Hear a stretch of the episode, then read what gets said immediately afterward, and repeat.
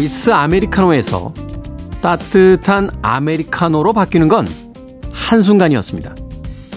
편의점에선 호빵을 팔기 시작했고요. 제가 좋아하는 길거리 음식 붕어빵도 지하철 입구 버스 정류장에서 보이더군요.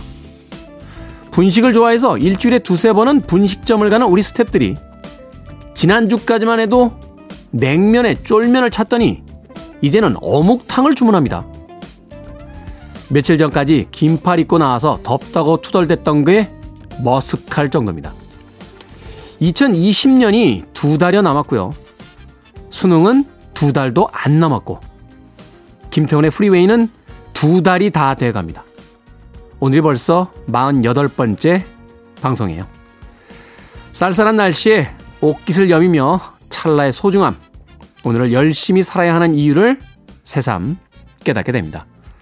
D-318일째 방송 김태훈의 프리웨이 시작합니다.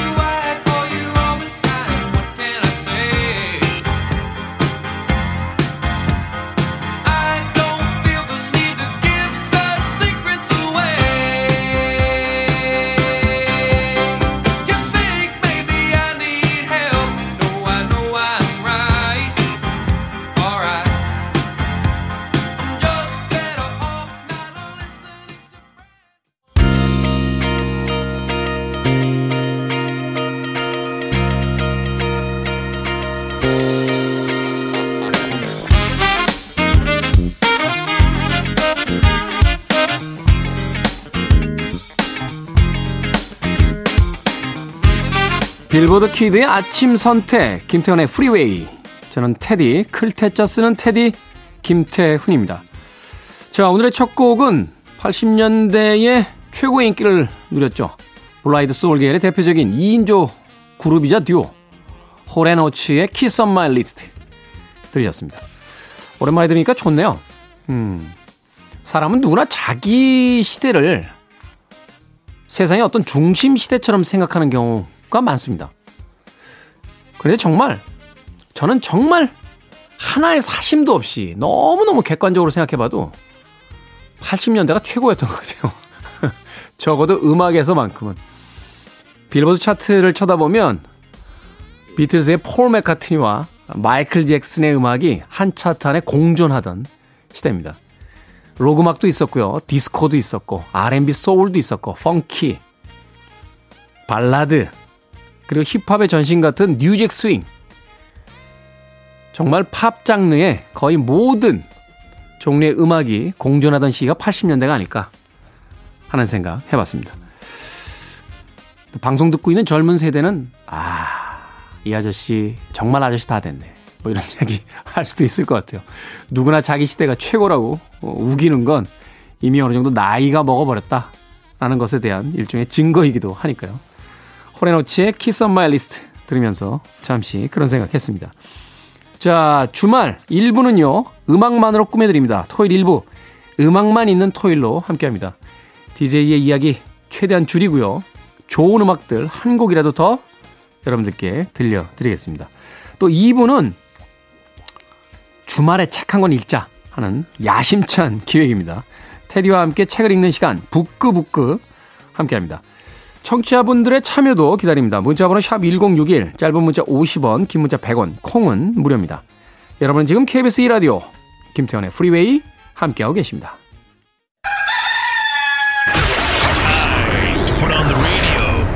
김태훈의 프리웨이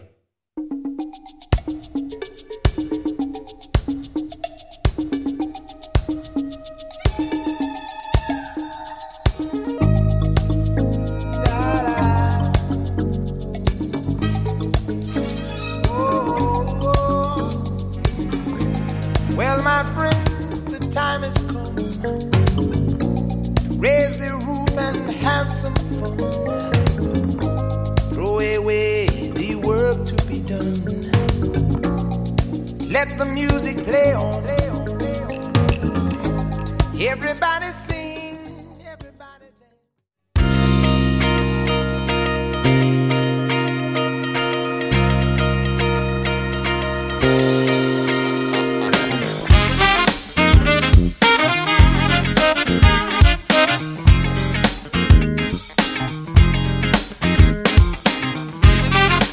80년대 학창 시절 보내셨다라면 앞선 세 곡 중에 한두 곡 정도는 분명히 익숙한 곡이 아닐까 생각이 됩니다. 라이오넬 리치의 All Night Long. 네. 라이오넬 리치는 80년대에는 마이클 잭슨의 라이벌로까지 불렸던 음, 코모도스 출신의 보컬이었죠. 이 All Night Long 대단했어요. 어, 계단이 등장했던 것 같은데 그 뮤직비디오에서 막 라이오넬 리치 아저씨가 막 춤추면서 막 그때는 다 춤을 췄어야만 했습니다. 80년대는 춤을 못 추면 팝스타가 되기 쉽지 않았던 그런 시대였어요. 뮤직비디오의 열풍 속에서 천하의 라이오넬 리치 아저씨마저 춤을 추게 만들었던 All Night Long 감상하셨고요. 이어진 곡은 더 포인터 시스터즈의 He's So Shy 그리고 존 웨이트의 Missing You까지 세 곡의 음악 이어서 보내드렸습니다. 음... 8342님, 가을이 오니 괜히 모르게 청소하면서 책장에 시집들이 눈에 가더라고요. 밖은 아직 힘드니 마음으로 시집 곳곳을 돌아다녀 보려고요. 시집. 그러고 보니까 시집 안 산지 참 오래됐네요. 어, 대학 다닐 때 시 정말 많이 읽었거든요. 여자들한테 잘 보이려고요. 예, 그때는 멋있는 시를 이렇게 하나 둘 정도 외우면 야 진짜 인기가 괜찮았습니다. 술자리에서 이제 기영도의 입속의 검은 잎 크, 이런 거 한번 예? 빈집 이런 거 가여운 내 사랑 빈집에 갇혔네. 다. 바깥에서 경작가는 왜 고개를 절레절레 흔들? 예? 경작가가 80년대를 알아? 예? 80년대 안 태어났을 것 같은데요, 우리 경작가? 그런데 최근에 시집 많이 안 팔린다라고 그래요. 어, 우리나라가 참 문학적인 전통이 강했던 것이 80년대, 90년대만 해도 시집이 베스트셀러가 됐습니다. 그래서 외국의 문학가들이 참 놀라워했어요. 시를 이렇게 많이 읽는 민족이 있는가? 우리의 삶이 각박해진 것은 사회생활의 변화도 있습니다만 시로부터 멀어지고 가을의 변화로부터 둔감해지기 시작했던 것이 아닐까 생각해 봅니다. 8342님, 가을인데 시집 하나 골라서 잘 읽으시길 바라겠습니다. 4488님, 손주 녀석이요. 제가 뭐라 말만 하면 헐, 헐 합니다. 도대체 헐은 무슨 뜻입니까? 사랑한다는 뜻입니다. 예. 4488님. 더 이상은 알려하지 마십시오. 안 됩니다. 4488님. 이건 손주가요. 사랑한다는 뜻입니다. 예. 손주 참 귀엽네요. 예. 근데 사랑한다는 표현도 너무 자주 하면 진정성이 없게 느껴지니까 이제 그만해 라고 한마디 하시면 되겠습니다. 뭐라고 할 말이 없네. 예. 음악으로 갑니다. 멜 위다웃 해치의 세이프티 댄스 그리고 더 휴먼 리그입니다. Don't you want me.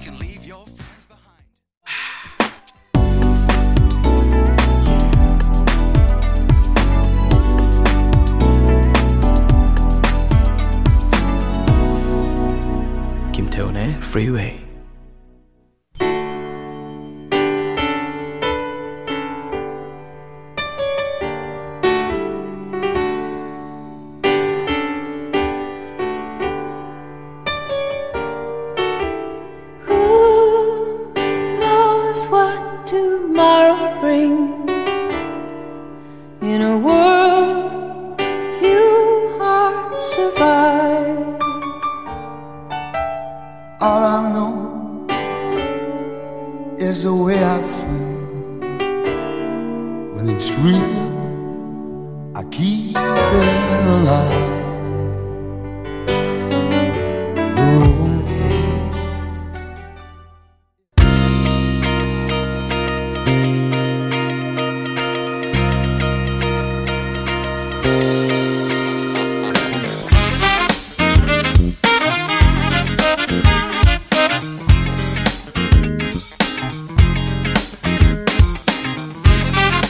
김태훈의 프리웨이 10월 17일 토요일 D-318일째 일부 음악만 있는 토요일로 함께하고 계십니다. 두 곡의 음악 이어서 들려드렸습니다. 조 코커와 제니퍼 원스가 함께했던 Up Where We Belong. 네. 제 기억이 맞다면 아마 리차드 기어가 나왔던 사관과 신사라는 영화의 예, 주제곡으로 사용됐었죠. 당시 이제 한자로 영화 제목을 이렇게 썼었는데요. 사관과 신사의 그 선비사자를 흑토자로 잘못 읽은 친구들이 꽤 많았어요. 그래서 토관과 신토라고 읽어서 전혀 전혀 엉뚱한 영화의 제목이 되기도 했습니다. 더 신기한 건 그 쉬운 토자와 사자도 구별 못하면서 어, 토관과 신토의 관자와 신자를 읽어냈다는 거. 네. 이게 더 대단한 거 아닙니까? 어. 저는 흑토자하고 선비사자 쓸 줄 아는데요. 관자하고 신자는 잘 못 써요. 예. 그게 더 어려운 글자인데. 그러니까 우린 이 일화에서 알 수 있는 게 아, 인간은 누구나 약한 구석이 있다는 거예요. 아무리 똑똑한 대학 교수나 네, 박사님들도 모르는 분야는 모른다. 뭐 이런 심오한 삶에 대한 발견을 해낼 수 있습니다. 조코코와 제니퍼 Of Where We Belong. 이어진 곡은 잭슨 브라운입니다. Somebody's Baby까지 두 곡 이어서 보내드렸습니다. 김유진님, 배는 고픈데 딱히 먹을 건 없고 뭘 하고는 싶은데 딱히 하고 싶지가 않네요.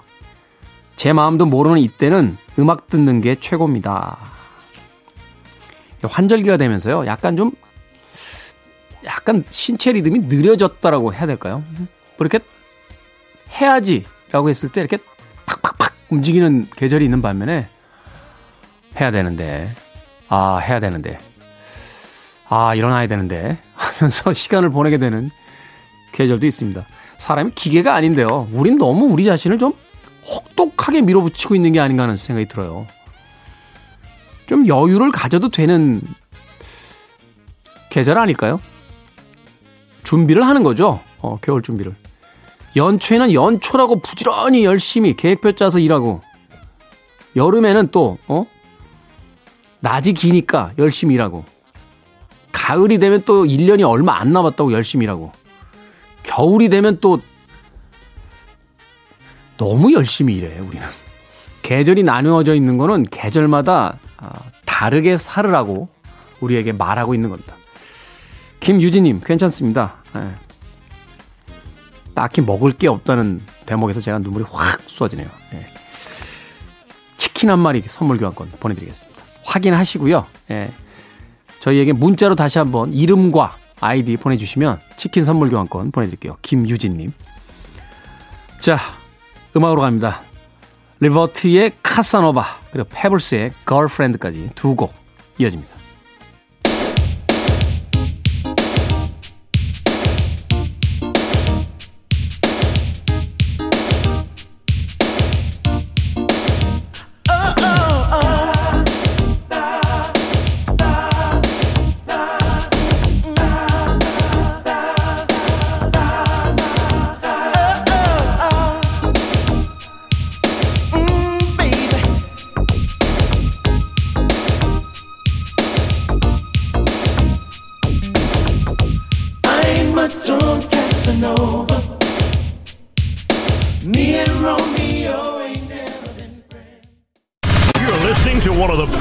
Radio stations around. You're listening to 김태훈의 Freeway.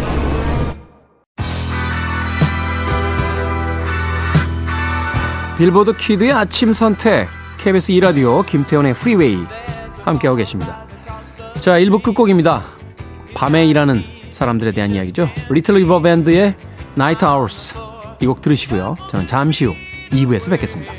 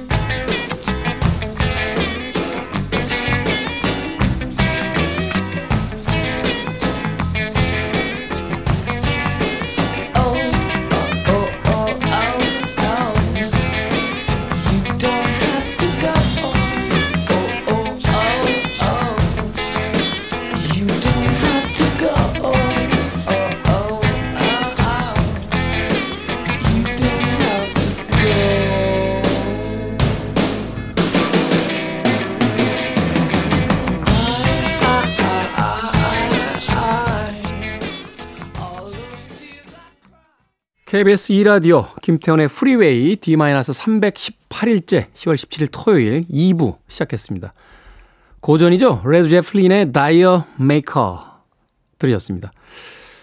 이 음악 들을 때마다 참 대단하다는 생각을 하게 되는 게 1970년대에 아, 이런 감각을 가지고 있는 뮤지션들이 있었다라는 거. 고전이라는 건 바로 거기서 힘이 느껴지는 것 같아요.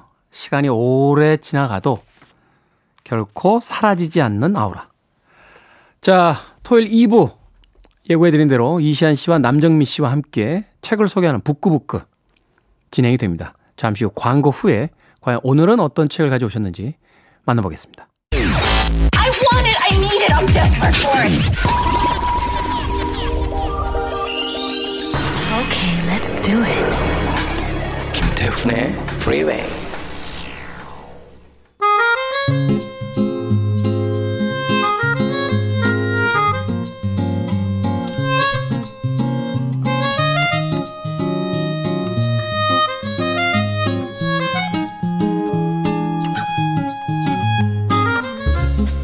독서에 대한 갈망, 지적 욕구를 채워드리는 시간입니다.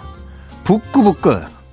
골라먹는 지식 편의점의 저자, 북튜버 이시안 씨, 그리고 맛있게 책 읽어주는 여자, 서평가 코미디언 남정미 씨입니다. 안녕하세요. 안녕하세요. 네, 안녕하세요. 반갑습니다. 자, 한 주 동안 갑자기 추워졌습니다. 어, 엄청 추워졌네요. 예. 갑, 갑자기 이제 가을이 없이 네. 가을 동안 사실 갇혀 있었잖아요.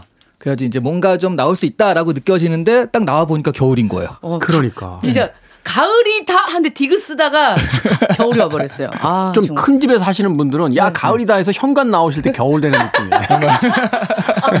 어, 그런 그런 대부호를 아시나 봐요. 과장이 좀 심하시긴 하시네요. 네. 그런가요? 아, 네, 죄송합니다. 아, 난 그런 집이 있는 줄 알았어요. 자, 저희 코너가 이제 명색이 책 코너인데 노벨 문학상 수상이 있었습니다. 네, 네. 얘기 안 하고 할수 없을 것 같아요. 네. 여류 시인인 루이즈 글릭이 수상을 했는데 네.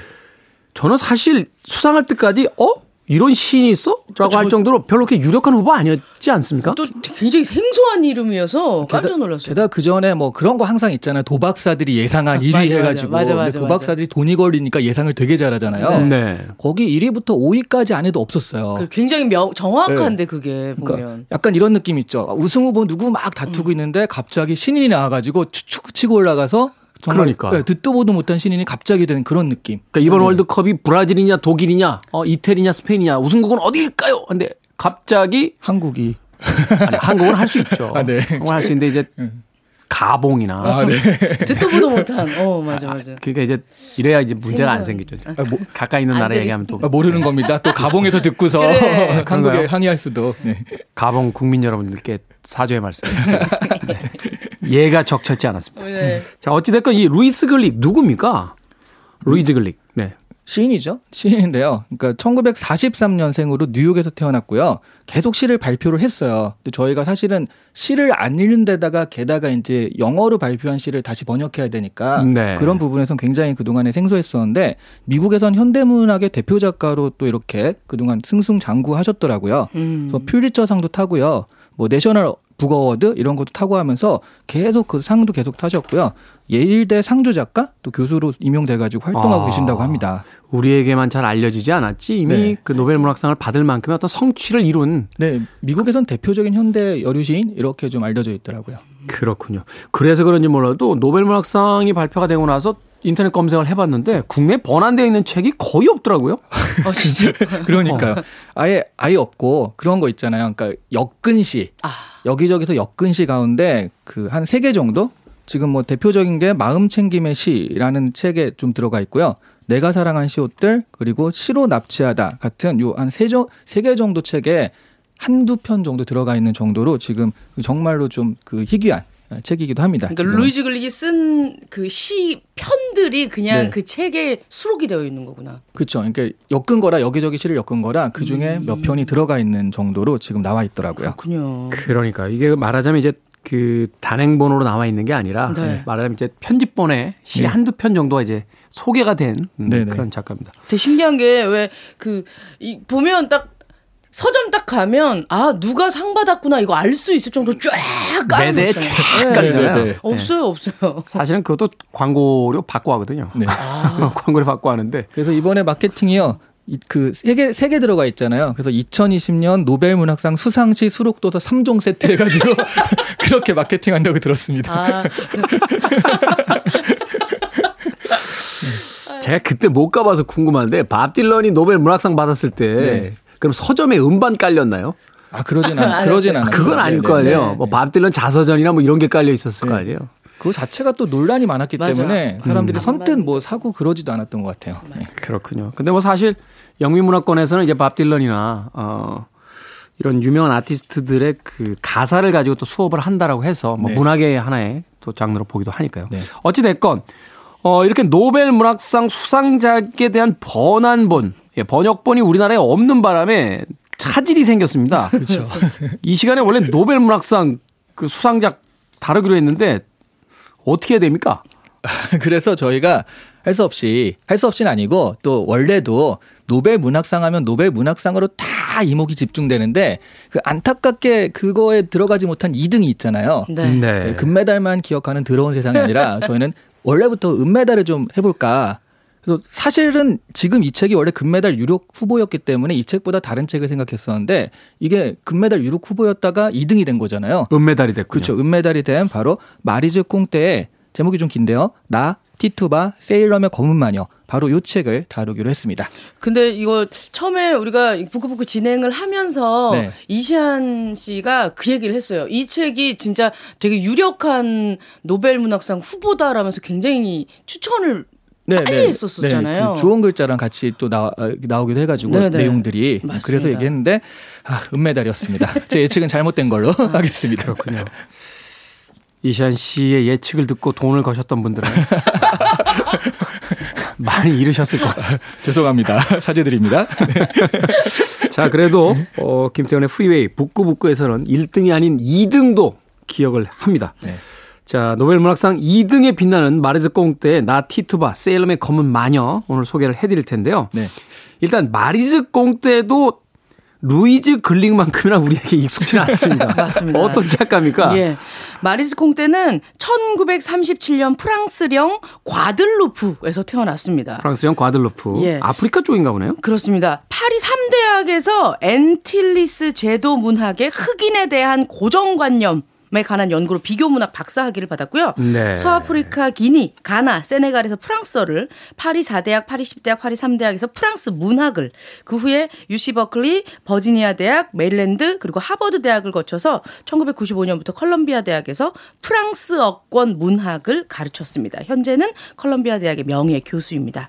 그렇군요. 제일 처음에는 희곡을 썼다고 해요. 희곡. 예. 파리에서 교육받은 젊은 흑인 여성이 아프리카에서 자신의 뿌리를 찾는다라는 내용의 에레마 코농을 시작으로 소설을 출간했고 18세기 그 세구 밤바라 왕국의 몰락을 그린 역사 소설도 썼고 그리고 17세기 미국 청교도주의 시대에 마녀로 몰렸던 흑인 노예의 삶을 그린 오늘 같이 읽어볼 작품이죠. 1986년에 발표한 나 티투바 세일럼의 검은 마녀를 발표하면서 현대 탈식민주의 문학 작가로서의 명성을 얻었습니다. 제국주의의 선봉이었던 이제 프랑스 어, 인이긴 합니다만 그럼에도 불구하고 소수자이자 핍박받았던 흑인 혹은 노예 뭐 이런 이, 어, 이방인들에 대한 네. 이야기를 이제 주로 자신의 문학적인 소재와 주제로서 사용하고 있다. 그렇죠.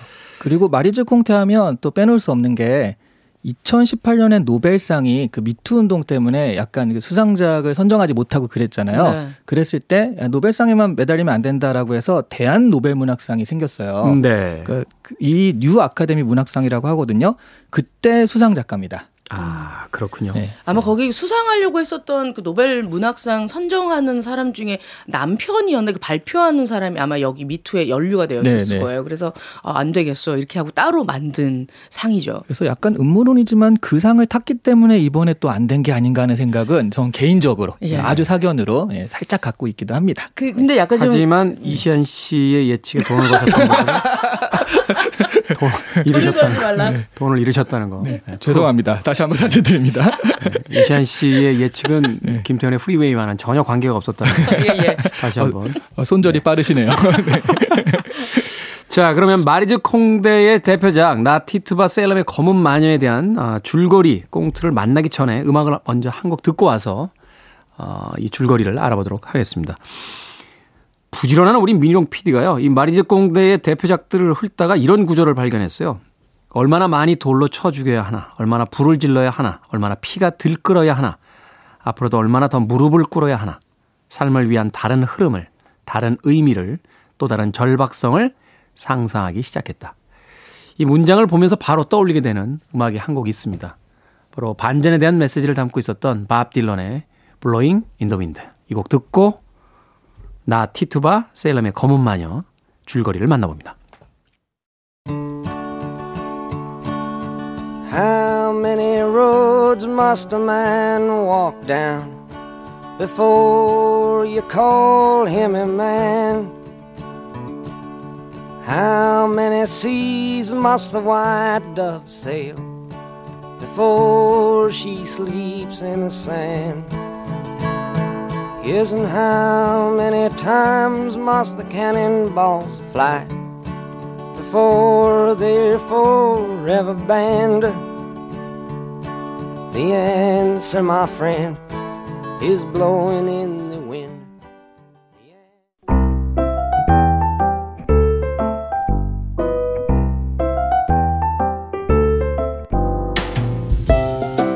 나는 흑인이다. 나의 어머니 아베나는 항해 중인 배 위에서 영국인 선원에게 성폭행을 당했다. 그리고 내가 태어났다. 그때 엄마 나이 16살. 나를 임신한 채로 어머니는 노예로 팔려갔다. 아 진짜 이거 아이씨 아이 에이 개 노예라고 사왔더니 아 애를 베고 있어 아 참 재수 없어 어이 어이 야오 야오 야 너 일로 와서 이거 이거 너 가져 야. 엄마는 같은 노예 신분의 야오에게 버려지듯 넘겨졌지만 야오는 좋은 사람이었고 엄마와 나를 진심으로 사랑했다. 어머나 어머나 제발 제 애벤 처녀 아베 맞아. 어머나 아주 신수가 원해. 쟤 왜 저렇게 원한 거야 아이 그 아베 말고 아베나. 아이고 그냥 아베나 아베나나 뭐 이름이 뭐 중요. 아우 근데 남편 야호가 그렇게 잘해준단다 글쎄. 아유 뭔 복이야 아주 그냥. 치새끼도 아닌데 아주 야호가 그냥 티투바를 그렇게 예뻐해가지고 물고 빨고. 아고 부럽다. 야 근데 이름이 티투바가 뭐냐 티투바가. 아이고 티투바. 아 그냥 티. 아이고 아 그나저나 아베나 쟤 예뻐졌다 이? 아주 그냥 흑진주 같네 흑진주 맨질맨질하니 흑진주 같아 저 반반한 검둥이는 누구야? 어? 어? 내가 내가 아오한테 줘버린 그 노예 아베나 아니여 아하 나 진짜 아하 나뒤뒤아 뒷목 아하 야, 괜히 줬어. 물려 물려. 아이씨 아까워 안 되겠다. 잠깐만 에야 너 아베나? 에너 이리 와봐. 네. 어, 주, 주, 주, 주인님. 예. 아야 아베나 이리 와. 어, 이러지 마세요. 어, 이러시면 안 돼요. 에 아베나. 티투바! 티투바 거기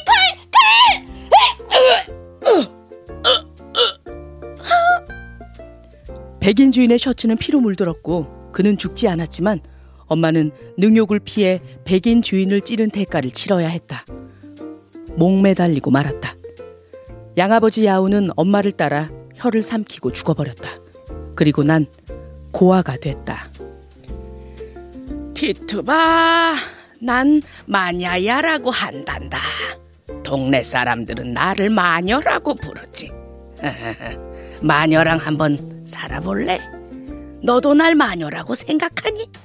아니에요 티투바 넌 살면서 고통을 받을 거다 많이 아주 많이 어이구 가여운 것 고아인 나를 걷어준 마냐야는 마녀는 아니었지만 신비한 힘을 가지고 있었다.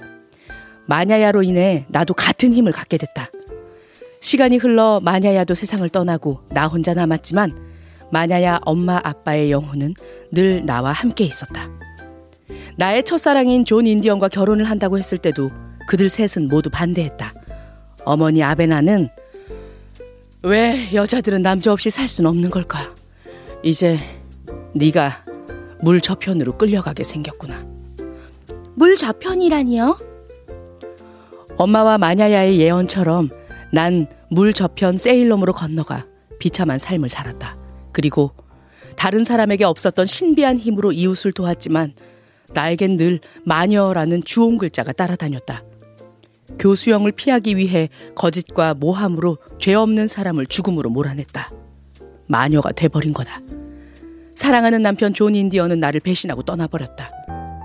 그렇게 세일럼의 마녀, 나는 산전 수전 공중전까지 치르고 가까스로 고향으로 돌아올 수 있었다. 그리고 난 사랑 아닌 사랑으로 소중한 아기를 임신했다. 아가, 내 딸, 우리 곧 만나자. 모처럼 행복감을 느끼며 태어날 아기를 기다렸지만 세상은 나에게 모성을 허락하지 않았다. 나의 행복은 거기까지였다. 결국 교수대로 가야 했고 엄마가 매달렸던 것처럼 나 세일럼의 검은 마녀 티투바도 그렇게 매달렸다.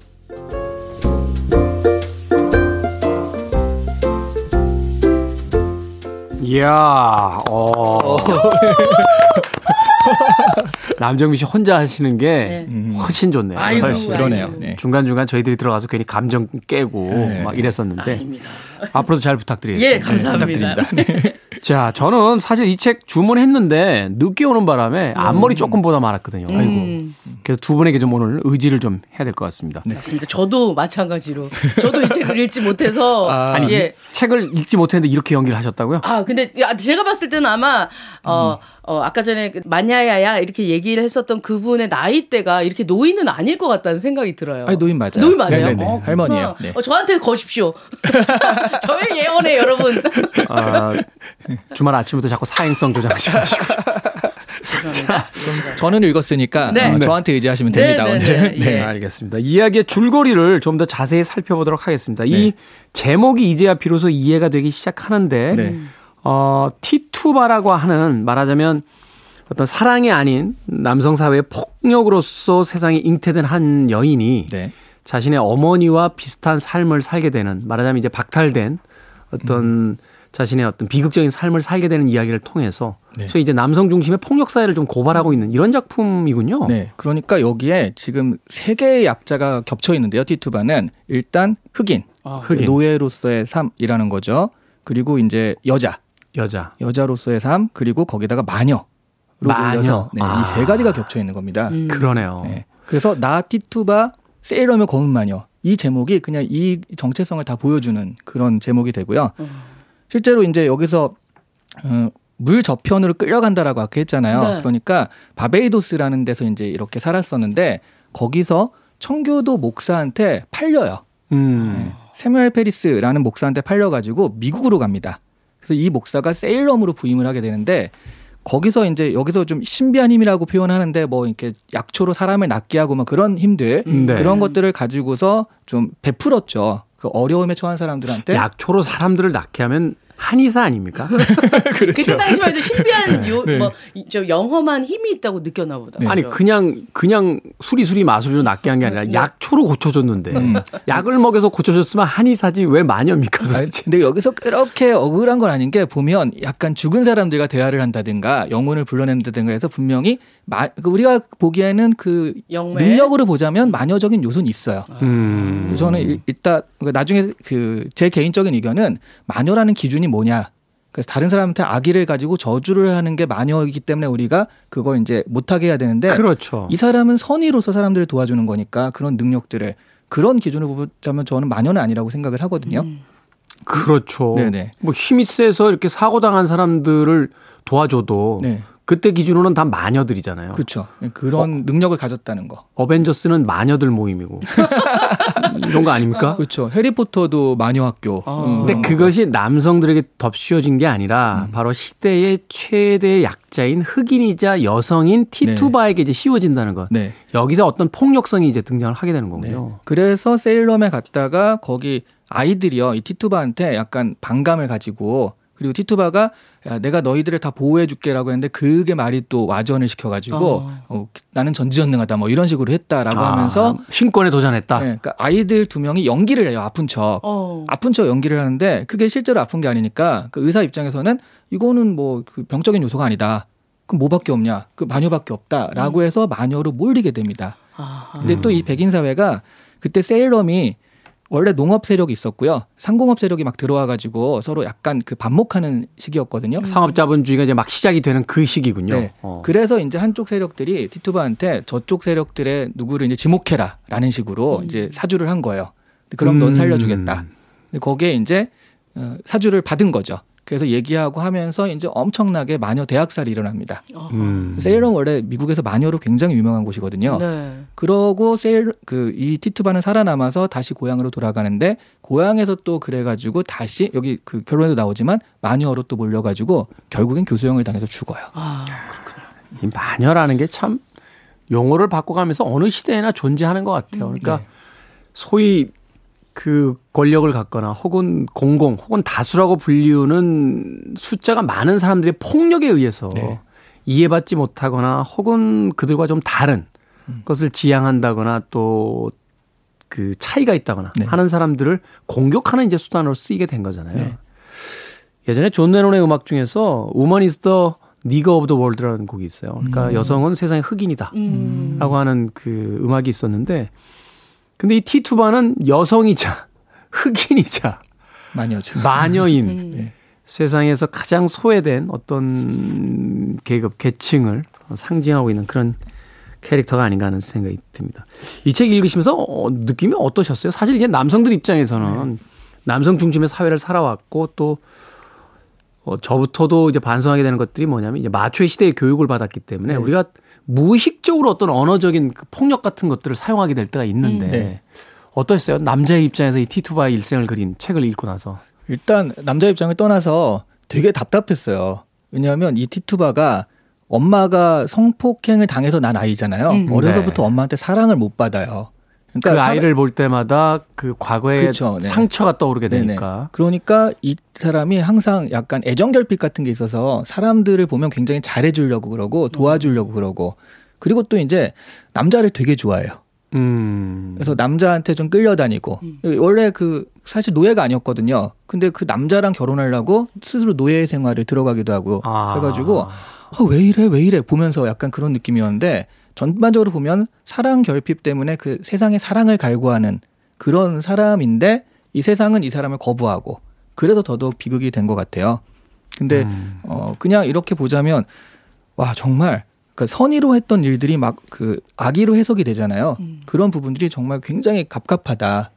그러니까 내가 좀 권력이 있고 힘이 있는 사람은 그런 선의를 베풀었을 때 칭송을 받을 텐데 그렇죠. 반대 입장에서는 선의를 베풀었는데 오히려 어, 악이 그 악의가 있다라고 해가지고 마녀로 몰리게 마녀로. 몰리고 그리고 벌을 받고 심지어 교수형까지 당한다 라는 것들이 좀 충격적이죠. 그러니까 결국 그 사람의 어떤 행위를 통해서 우리는 그 선의와 악의를 평가하는 게 아니라 그 사람이 누구냐에 따라서 같은 행동도 어. 다르게 해석하고 받아들이게 되는 그런 어떤 사회 속에 네. 던져져 있다 라고 네. 이야기를 하는 것 같은데. 원래 좀 그런 얘기들도 있잖아요. 이 호의가 계속되면 이게 둘린 줄 알아. 이게 걸린 줄 안다고 얘기하는 네. 그런 것들이 또 똑같은 행동을 하더라도 그 사람이 위치 어디에 처해 있는지 위치나 지위나 이런 것을 보고 사람들이 되게 판단하는 게 다르다고 생각해요.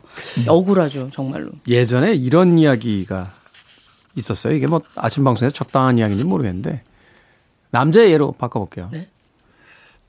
대학생인데 도둑질을 하는 거예요. 그럼 파렴치한이잖아요. 음.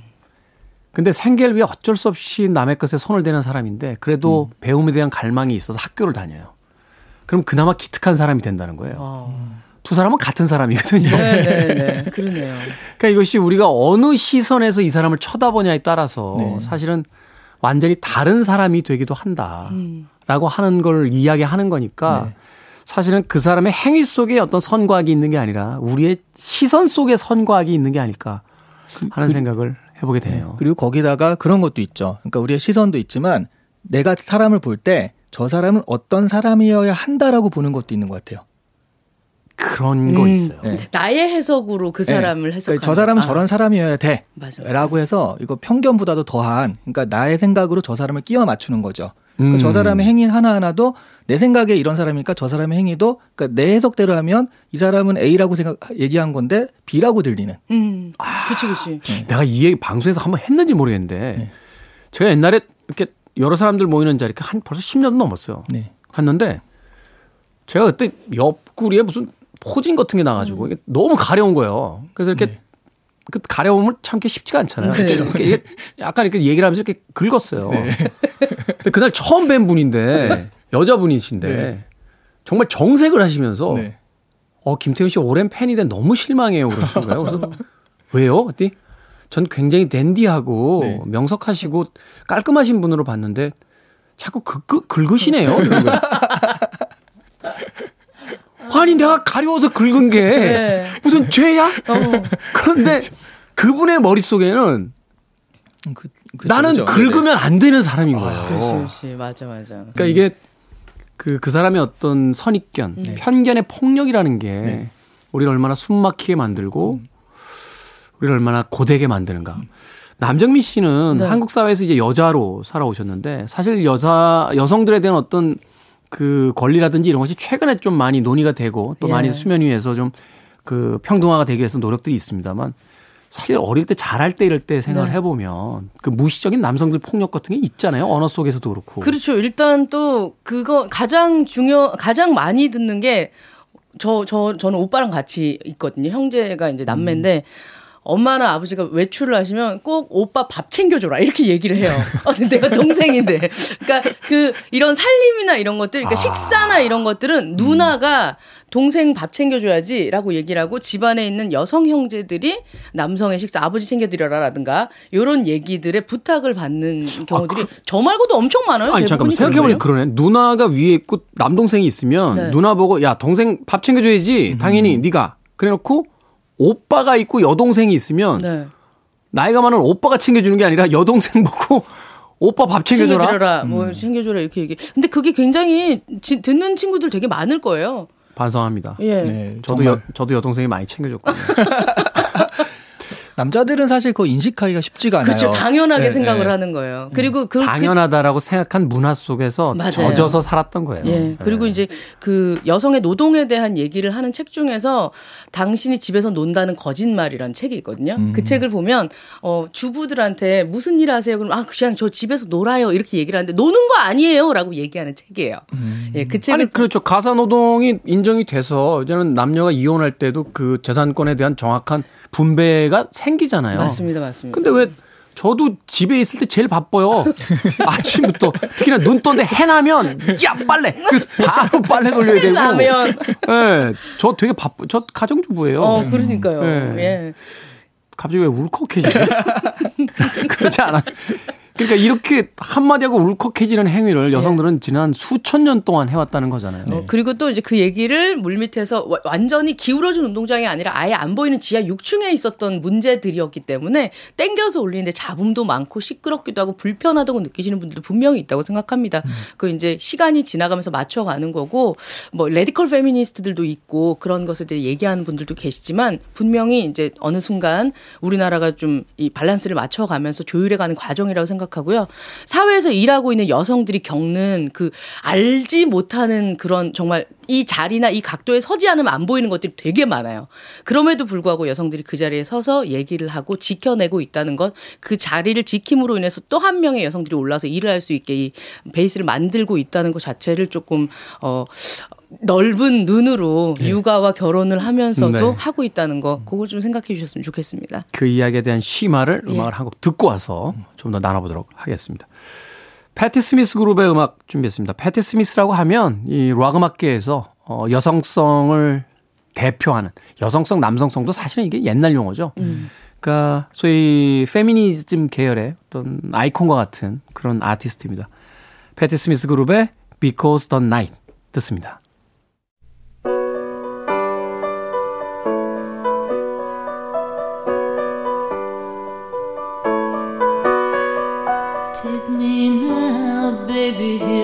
I am. Pull me close, try and understand. Desire is hunger, is the fire I breathe. Love is a banquet on which we feed.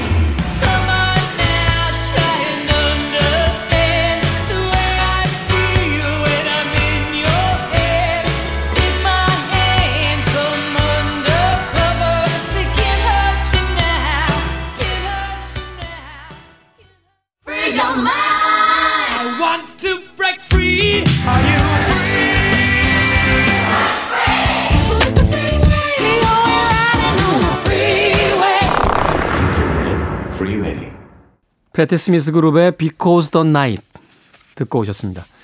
패티 스미스 참, 음, 70년대, 80년대 어떤 활약상들 보면, 어, 정말 그 당시에, 예, 거침없는 어떤 발언들, 또 자신의 어떤 음악적 행보를 통해서 남성들과 어깨를 나란히 하고, 어, 말하자면 여권 운동의 어떤 선구자 같은 그런 일을 해냈던 그런 로커였습니다. 패티 스미스 그룹의 Because the Night.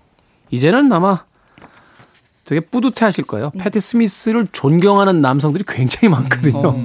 또 자서전이 나왔을 때 엄청나게 많은 판매를 기록을 하면서 남성들이 그- 그녀에게 경의를 표하기도 했던 그런 아티스트입니다. 자, 토요일의 코너 북구북구 남정미 씨와 이시안 씨와 함께 아, 진행을 하고 있습니다. 근데 나티투바 세일럼의 검은 마녀가 지난주에 읽은 그 주홍 글 씨하고 연결된다라는 이야기를 해주셨는데 이게 네. 어떤 이야기입니까?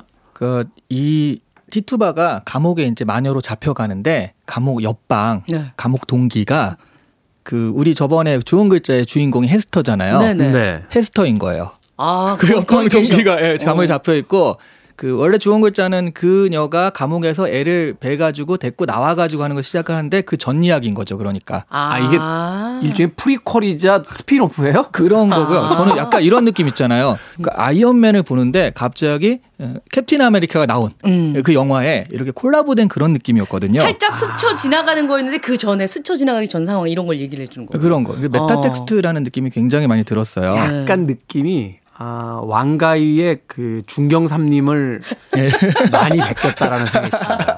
스쳐 지나가는 신들이 어, 나오잖아요. 아.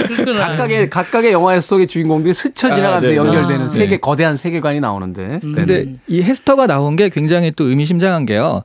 우리가 주홍 글자 얘기할 때 너새니얼 호손이 네. 그런 얘기 했었잖아요. 그 원래 세일럼 사람이고 세일럼에서 태어났고요. 세일럼 세관으로 근무를 했고 네. 그리고 또 이런 얘기가 있었어요. 너, 그 전에 했던 얘기가 너세니얼 후손의 할아버지가 좀 잘못된 재판에 연루돼 가지고 그게 너무 부끄러워서 재판관이었죠. 네, 음. 재판관이어서 이름을 좀 그 철자를 바꿨다. 음, 맞아, 네. 맞아. 뭐 김태훈이 아이잖아요. 태가 네, 그걸 네. 어이로 어이로 이런 식으로 바꾼다 그 철자를 살짝 바꿔서 발음만 그대로 해가지고 썼다라는 그런 얘기를 했잖아요. 네. 그 잘못된 재판이 바로 마녀 사냥 이 재판이었어요. 음. 그이 할아버지가 그때 이 마녀 재판의 그 재판관이었던 거죠. 음. 그렇군요. 네.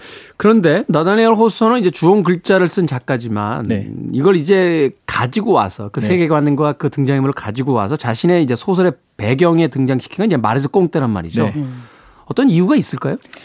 이 세일럼의 감옥에서 만난 주홍 글자의 주인공이 여기에 와서 이 당대 어떻게 보면 사상에 반항하는 인물인 거잖아요 헤스터가 네네. 예, 이 티투바에게 새로운 각성의 계기를 마련해 주기 위한 어떠한 하나의 뭐랄까요 deus ex machina를 그래 착 내려와 가지고 이렇게 기계를 좀, 타고 어, 어. 어, 알려 주는 아, 그런 네. 역할이 아닐까 하는 생각이 드는데 네. 저는 개인적으로 그 나중에 결과가 어떻게 될지 모르겠어요 헤, 헤스터는 주홍 글자에서는 그래서 네 여기서 되게 중요한 게요.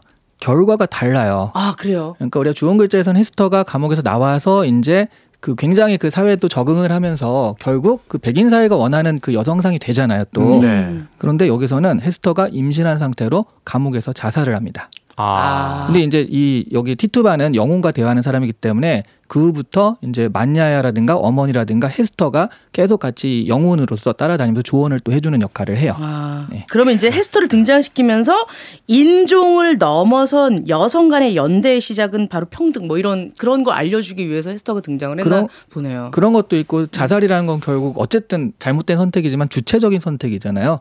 주원 글자에서 했었던 그런 그 사회에서 적응하고 그런 것보다는 오히려 헤스터를 보여줌으로써 이 소설이 지, 그 지향하는 바를 좀 보여 주는 것 같기도 합니다. 극단적 선택이 문학적으로 더 강한 어떤 그 충격을 줄 수 있었기 때문에 아마 네. 그런 걸 선택하지 않았을까 하는 생각을 해보게 되고 또 한편에서는 이 마리즈 꽁떼가 그 나다니엘 호손의 그 주홍 글자에 대한 어떤 그 존경, 존중, 어, 바로 그 작품을 통해서 어떤 그 여권에 대한 네. 문제를 제기했던 그 선배 작가에게 네. 나름의 어떤 또 경의를 또 표하고 있는 게 아닐까 네. 하는 생각도 해보게 됐습니다. 자, 마리스 꽁떼의 나, 티투바 세일럼의 검은 마녀. 올해 유력한 노벨문학상 후보라고 이시안 씨가 주장했었습니다만 다시 한번 죄송합니다. 네. 2위에 그쵸 아쉬움을 오늘 이 시간을 통해서 풀어봤습니다. 이 책을 우리가 읽어야 될 이유에 대해서는 뭐 두 분의 아주 친절한 설명과 또 연기를 통해서 우리가 이미 알았을 것 같고요. 아쉬움이 남는 분들을 위해서 어, 이 책을 읽고 나서 좀 연관지어서 읽을 만한 또 다른 어떤 페미니즘에 관련된 또는 여권 운동에 대한 음, 그런 어떤 고전이 된 작품들이 있다면 네. 간략하게 한 권씩만 네, 한 줄로서 소개를 좀 해주시죠. 어, 저는 같이 노미네이트된 마가렛 에트우드의 책 시녀 이야기라는 책이 있는데요. 시녀 이야기. 예, 시녀 이야기. 쿠데타로 세워진 길리아드 정부에서는 여성을 임신 가능한 사람 그리고 애를 못 낳는 사람 이렇게 구분지어서 임신 가능한 사람은 빨간색 피를 상징하는 빨간색 옷을 입히고 어 이, 첩으로 계속 애를 낳게 만드는 그런 어떤 사회적 분위기를 만드는 그런 장면이 나오고 있습니다. 그러니까 음. 예 시녀 이야기 우리말로 하면 그냥 시- 시바지 정도 이렇게 해석할 수 있는 그런 내용인 아, 그걸, 거예요. 음, 과거에 과거에 참 공공연하게 그런 단어가 쓰였다는 것도 참 치욕적입니다. 예. 수치스럽고. 국가의 권력이나 명령에 따라 임신을 강요받는 시녀들의 이야기가 나오는 작품인데 굉장히 비슷하게 또 여성과 성차별, 뭐 인종 그리고 이 인구수를 늘리기 위해서 아기 공장으로 작용하는 여자의 얘기들이 나오는 책이거든요. 이것도 한번 읽어보셨으면 좋겠습니다. 그 이야기 들으니까 왜 무슨 통계조사 이런 거 하잖아요. 네.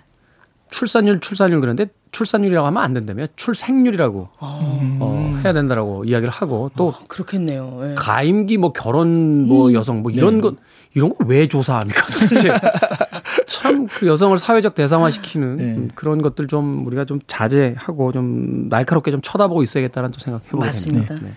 어, 그리고 이제 고전이라고 하니까 그 고전의 인종차별의 대표적인 고전은 또 역시 앵무새 죽이기, 음. 하퍼리의 음. 앵무새 죽이기가 있고요. 요것도 괜찮고 또 페미니즘적으로 보자면 고전에서는 인형의 집, 인형의 집. 인형의 노라이즘이라는 말을 만든 그 노라가 집 나간 얘기죠. 네. 인형의 집, 요 같이 보는 것도 좋을 것 같아요. 알겠습니다. 자, 오늘 노벨 문학상 2위에 그친 나 티투바 세일럼의 검은 마녀와 함께 남정미 씨와 이시안 씨께서 어, 연관되어서 같이 읽어볼 만한 책까지 북구북구해서 꾸며드렸습니다. 오늘도 너무 감사드리고요. 다음 주에 또 네. 우리가 읽어볼 만한 고전들 또 네. 소개해 주시길 부탁을 드리겠습니다. 고맙습니다. 네, 네, 감사합니다. 감사합니다.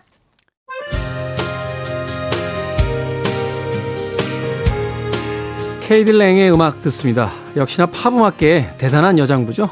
콘스탄트 크라빙.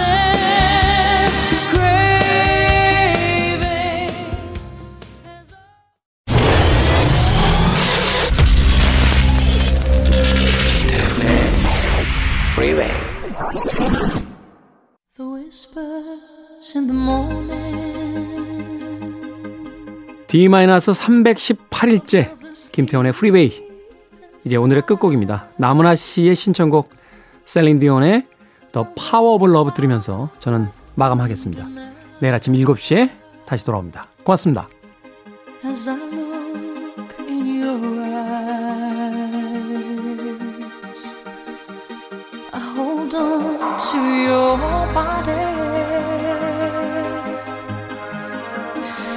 feel true you make. Your voice is warm and tender.